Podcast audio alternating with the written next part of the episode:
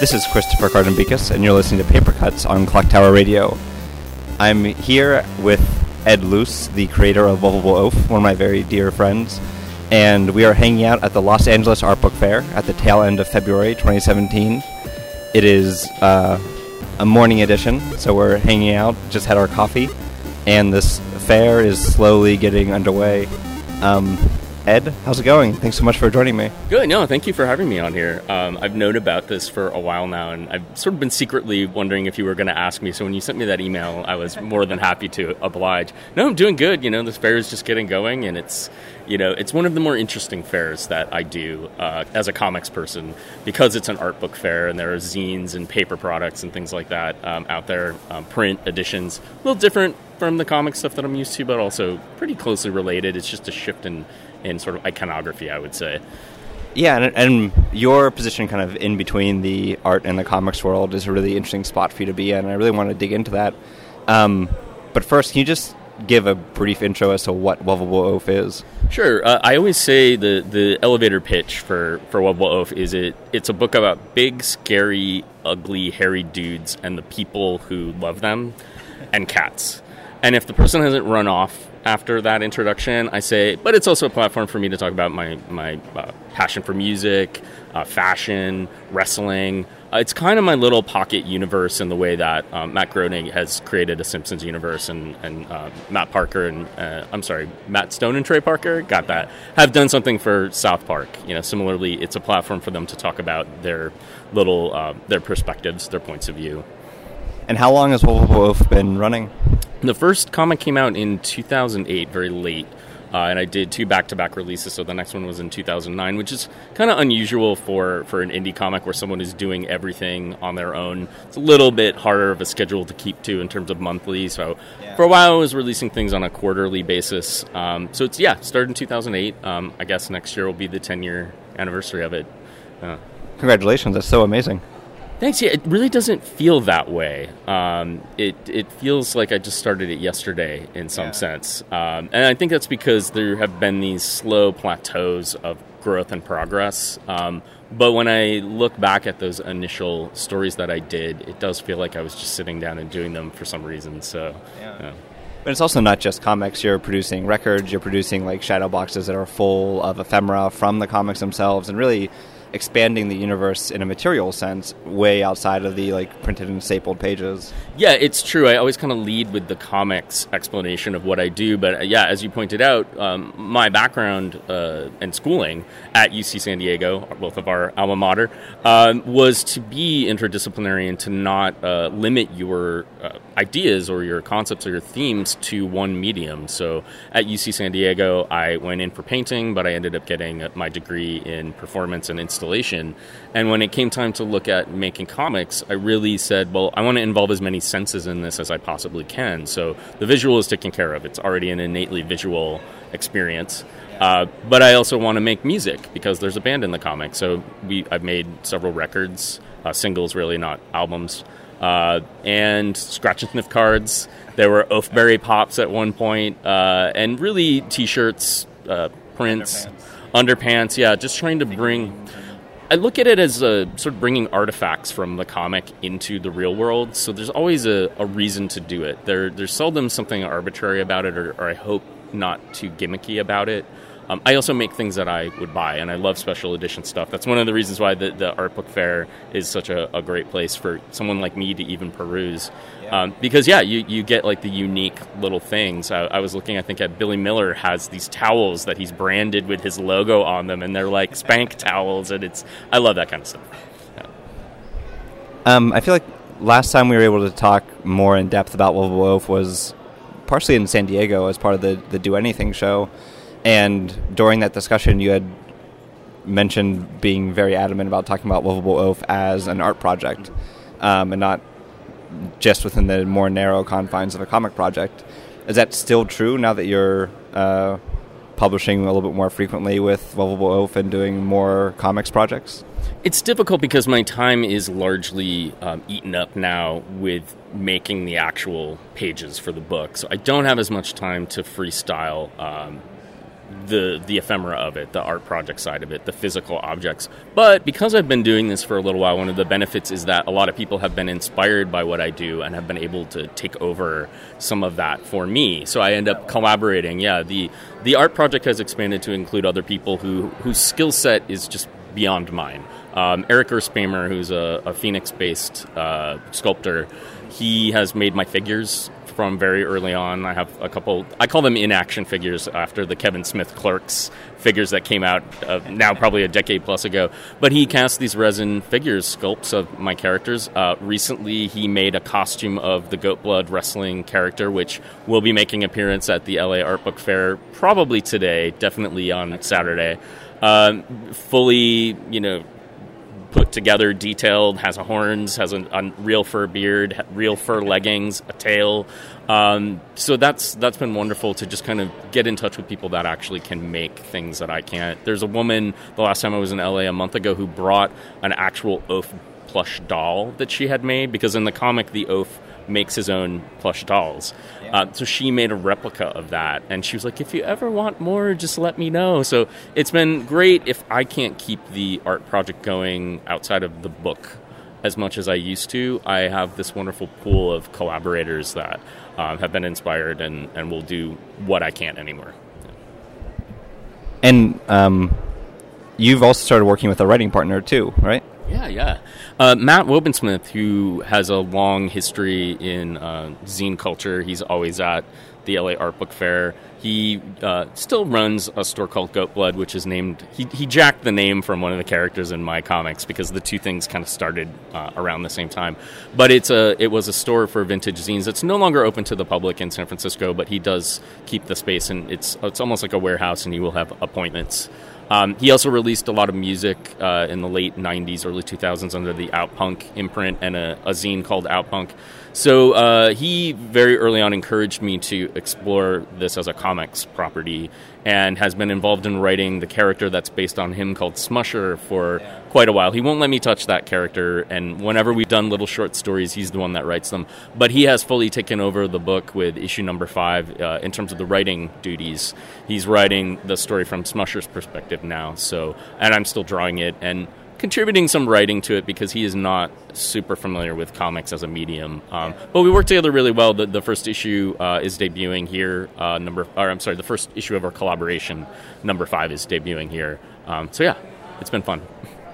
There's also something really interesting that gets brought up along those lines um, between like Oaf and audience and community um, and location, because it does seem like San Francisco plays or the Bay Area plays a large part in the comic and being able to work with your peers uh, to collaborate with, but also incorporating them into the storyline and having such of a sense of the comics community or just the Bay Area community um, also be part of the audience, and that like scenarios being reflected back to them. Can you talk a little bit about um, the importance of being with your people with the comic? Yeah, in a way, I was not fully aware when I moved to the Bay Area in 2007 that it was such a hotbed for Crumb R. Crumb's early work, and uh, I think it's the Furry Freak brothers. And there was this this whole tradition of comics uh, in the 60s and 70s, underground comics that started there. In fact, the very first issues of Lovable Oaf were printed by the same printer that did a lot of the early Zap comics and, and Crumb comics. So I didn't, I, I, quite accidentally discovered I was a part of this history through Matt, who had made all of these suggestions. You should go to this printer. This is sort of stylistically what you might want to explore. Um, but everything else really came from me moving to San Francisco and really like s- steeping in that Northern California culture and seeing all of these little pocket um, subcultures uh, the comic subculture, the gay bear scene in San Francisco that I really feel started there. You know, it yeah. may have spread like wildfire quickly in the 80s and 90s, and today it's it's something that's super familiar.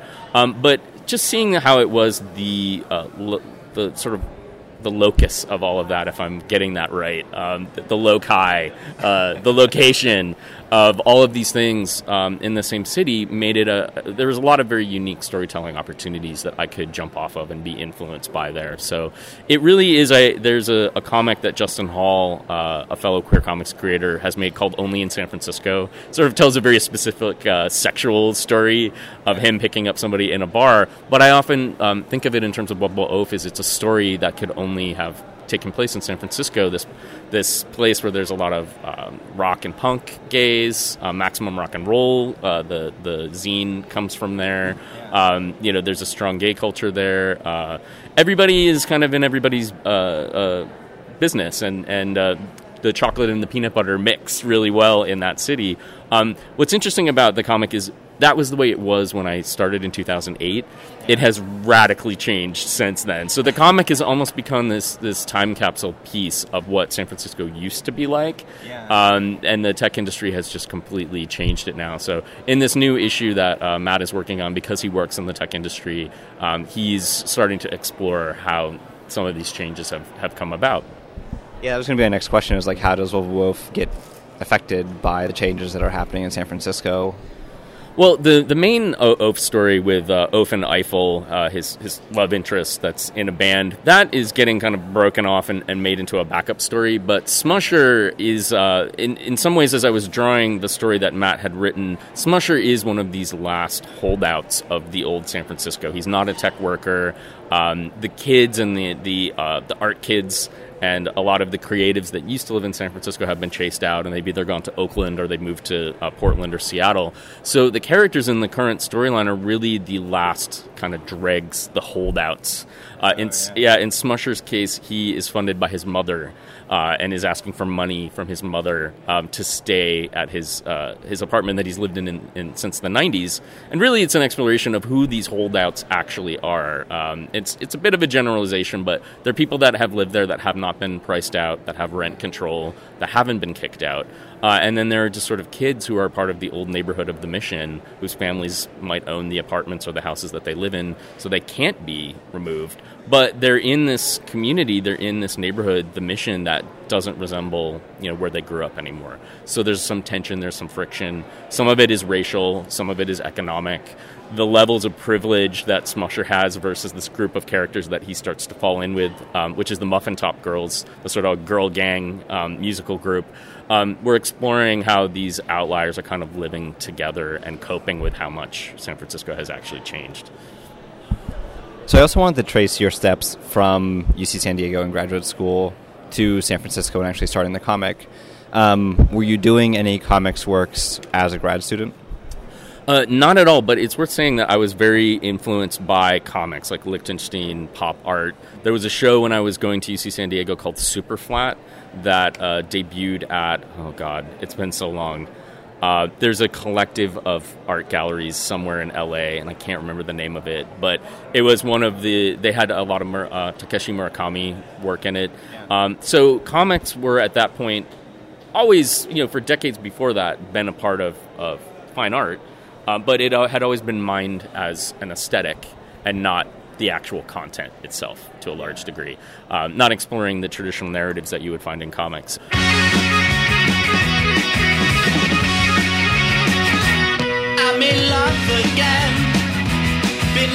This is Ed Luce, and you're listening to Paper Cuts on Clock Tower Radio. This time's true, I'm sure.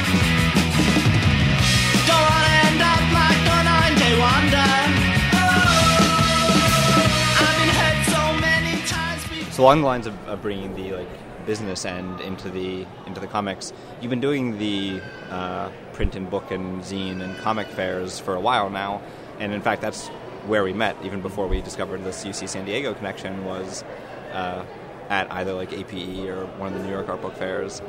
Um, but what fairs are you drawn to, and what's the difference between a, a comic focused fair and something like this, which is more like artist books and zines?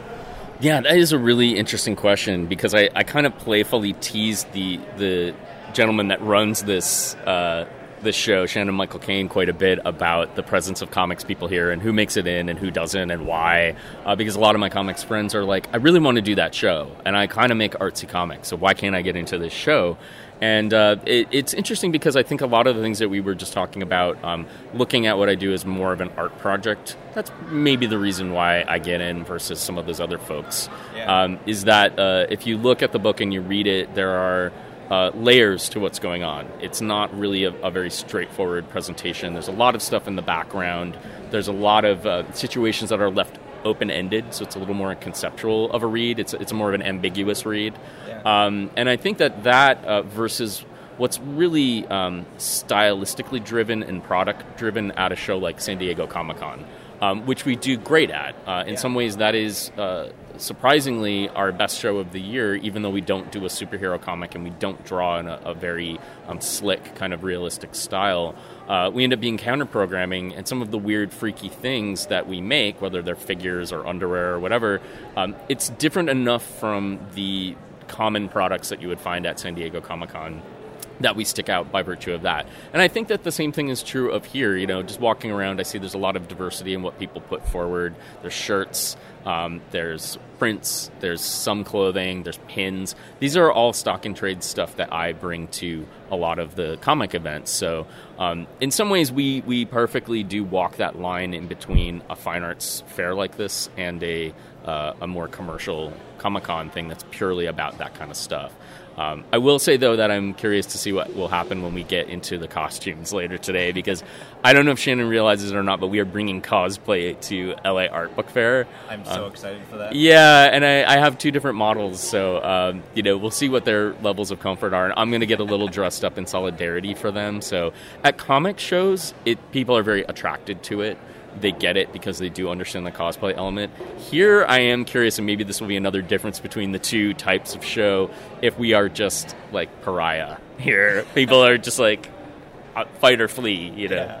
Yeah. Uh, well, if you ever need a cosplay buddy, I'd be more than happy to, to dress can, up with you guys. We can find somebody that that you can we can fit you into the comic. Uh, you you could be Eiffel, but you might have to cut your hair. oh, that can be okay. I can deal with that. Sure.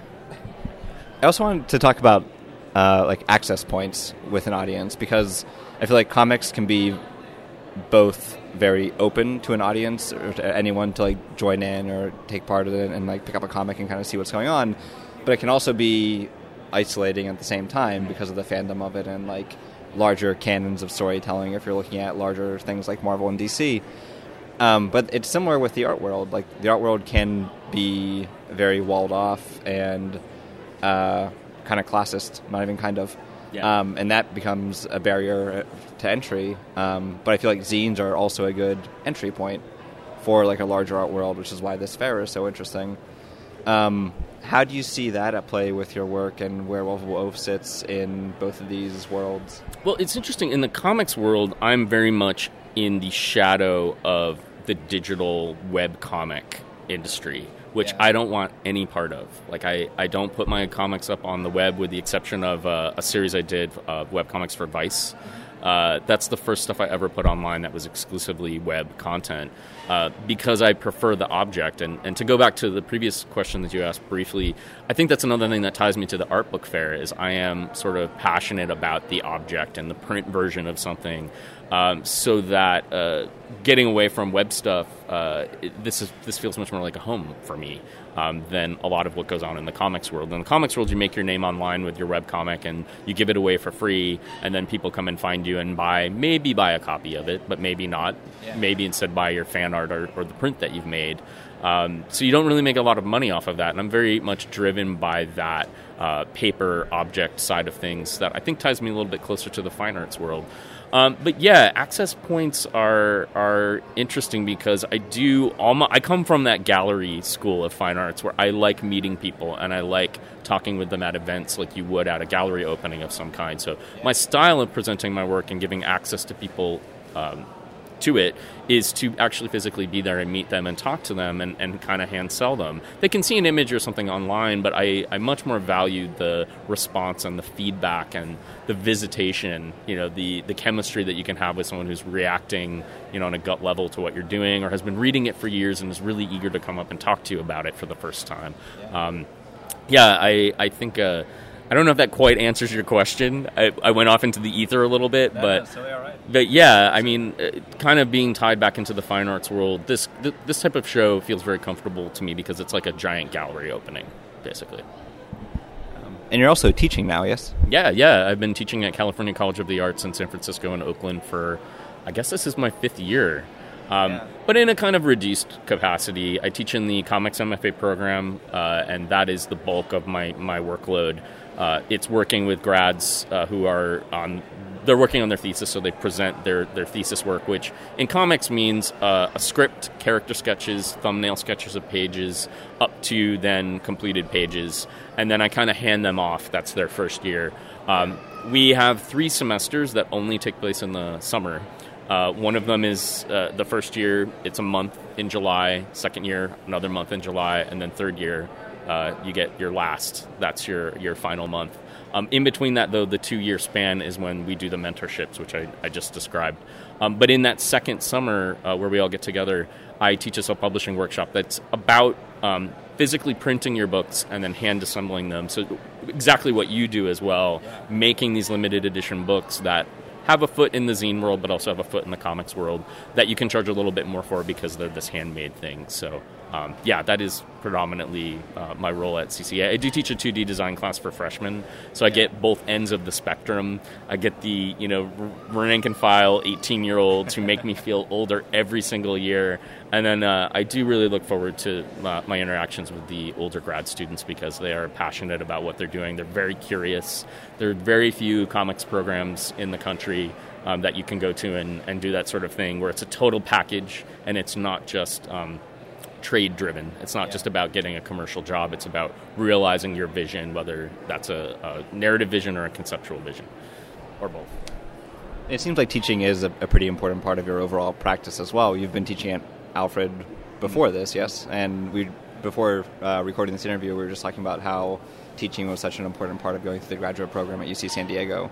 So, how do you see uh, teaching and what you in within the larger world of what you do? Well, definitely one of the things that I was uh, in undergrad, I was an illustration major, and it's not that my professor uh, failed me in terms of the technical side of things, but I didn't feel like I was really terribly well prepared, not just by my illustration teacher, but the program itself, to actually function in the real world yeah. and come up with. Nobody wanted to talk business. Nobody wanted to talk, you know, how do I make a rudimentary business plan to make this solvent, you know, to be in the black.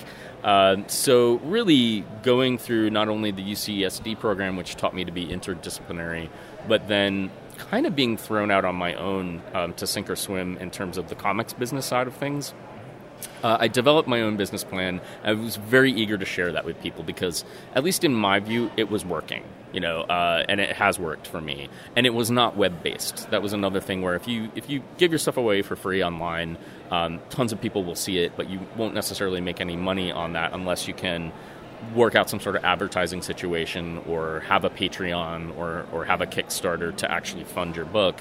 But I was all about kind of gutting it out on the retail level and on the business level. And it's something that a lot of people are uncomfortable, to be quite honest, talking about in, in academia. They don't want to talk about money. They think it kind of ruins the, um, the romantic side of why you're doing things, you know, and, and it's interesting. Uh, you see these days a lot of articles and, and, and click, clickbait sort of articles about um, artists doing things for free, or there's that site that's like you know five bucks for a design or something like that, and that just it hurts me so much to see stuff like that because there are other ways of doing it, and I'm eager to um, you know try and, and, teach people that whether it's at CCA or I used to run workshops uh, at various comic uh, events uh, or comic uh, stores. I also did workshops at events for years, um, you know, in, in, Portland and in San Francisco, San Francisco Zine Fest, yeah. to just sort of say there you can buy your own equipment for really cheap and you can make things for pennies you know, uh, per copy. You just have to put the your technical skills, your physical hand building skills to work. But if you're a studio artist, that shouldn't be anything new to you. You know, you should be able to do that. So, I really uh, try and teach people to work with their skill set. And if you can't find, uh, if you can't do that yourself, try and find a crew, build a team. Of like-minded individuals who want to support you, who want to explore their own uh, creative impulses, and maybe make a little money, you know, being paid or commissioned to do things. Um, so you can keep it organic. Um, this is this is suddenly sounding very much very new agey. keep it organic. Keep it local. Um, you know, work with people that are that are in your city. You know that that can come in and support you, and you can support them a little bit financially by paying them to make something that that you've designed. And talking about keeping it local and keeping it in your city, can you talk a little bit about the comic scene in San Francisco with Isotope being there as kind of a like central location? Yeah, I don't know uh, if it's like this in other cities, but um, San Francisco's comic shops, they're almost turf wars drawn. there are like boundaries drawn in neighborhoods. There's uh, whatever comics in the Castro is kind of the gay comic shop. There's Mission Comics and uh, the Mission. Uh, Isotope happens to be a half a block away from where I live. So if anyone sees you walking into Mission Comics, you're like, yeah. oh no, I was cheating on Isotope. Well, there's some bleed over, certainly, but uh, definitely James and Kirsten at Isotope have been huge uh, cheerleaders of my work from the get go, huge supporters, yeah. tons of advice. A lot of the stuff that I came up with that I just described has been with talking with him as a retailer about what works and what doesn't. Um, but yeah, I mean, certainly uh, and it's interesting because each of those stores that I just mentioned cultivates its own little stable of artists. You know, people that they want to support. Um, and you, you, it's not that you won't find your work at the other stores. It's just, just that if you don't go to Isotope, you won't see the giant cardboard cutout of of that Katie Lingerie, a, a fellow artist and, and a, another person sort of in the stable of Isotope, another artist, um, has created and surprised me with one day. I, I, just sort of saw it there and walked by and was like, that's awesome.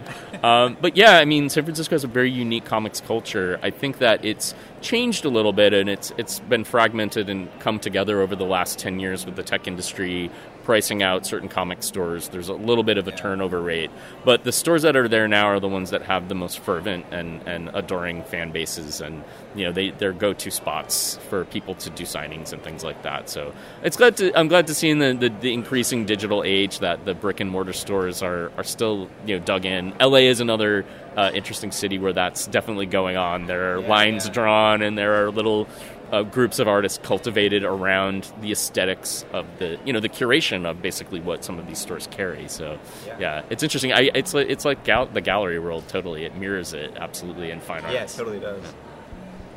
Oh, Ed, before I let you go back to your table uh, and selling all the really wonderful Lovable Oaf wares, I wanted to ask you one last question, and that is, um, what's your favorite type of body hair to be drawing? Oh well, it's definitely the chest hair. You know, I really. Uh, but are you asking like texturally? Yeah, yeah, like types of marks. You know, I have to go with the oaf uh, hair, which is this. Uh, if anything, it's kind of my bread and butter. Um, I put it in the inside uh, cover sheets, or not cover sheets, but book book uh, bookends. Yeah, the uh, I forget what they, they call them, and yeah, the end papers.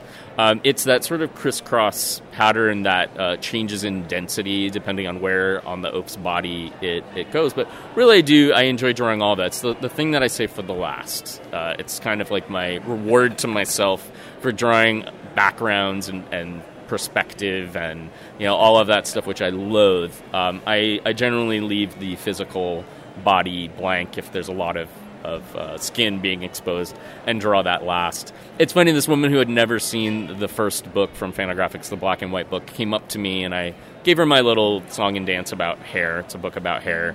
And she was just like, oh my God, there, there is hair on every single page. And it dawned on me that it's really not a page unless there's hair on it to some degree, yeah. whether it's on a cat or someone's head or on someone's body. Um, so I guess I know my brand. I, I, really do. It's so funny. We're sitting here and, and, you can't see, but there are two eye like false eyelashes, almost as like a compliment to what we were just talking about, yeah. and we immediately sort of zeroed in on it. Um, but yeah, it's I do I guess have an artistic fixation on it. So. so where can people pick up Lovable Oaf, or where can people find your work? Most of the uh, the the two books, uh, I should say, the two books that Fantagraphics uh, put out, you can find pretty much anywhere in, in bookstores, online. Um, is the main spot where I sell my merchandise from. So, so there's always some exclusive things on there. Uh, mainly the comics are, are, are sold in uh, sh- stores and uh, comic shops. But I do have t shirts and things like I exclusively control that merchandise from that website. So you can find it there. The Oaf has social media uh, profiles on, on pretty much everything, uh, whether it's Instagram or uh, Twitter, Facebook. Uh, I just did a couple fan pages for the band Ejaculoid. There's an artist page now on Facebook, and there's a Goat Blood um, page on Facebook as well. So, um, yeah, if you just Google Lovable O for my name, you should be able to find most of that stuff. Well, Ed, thanks again for taking time out to talk with me, and I can't wait to see everyone in cosplay later today. Yes, it should be interesting. And thank you so much, Christopher. This has been really great.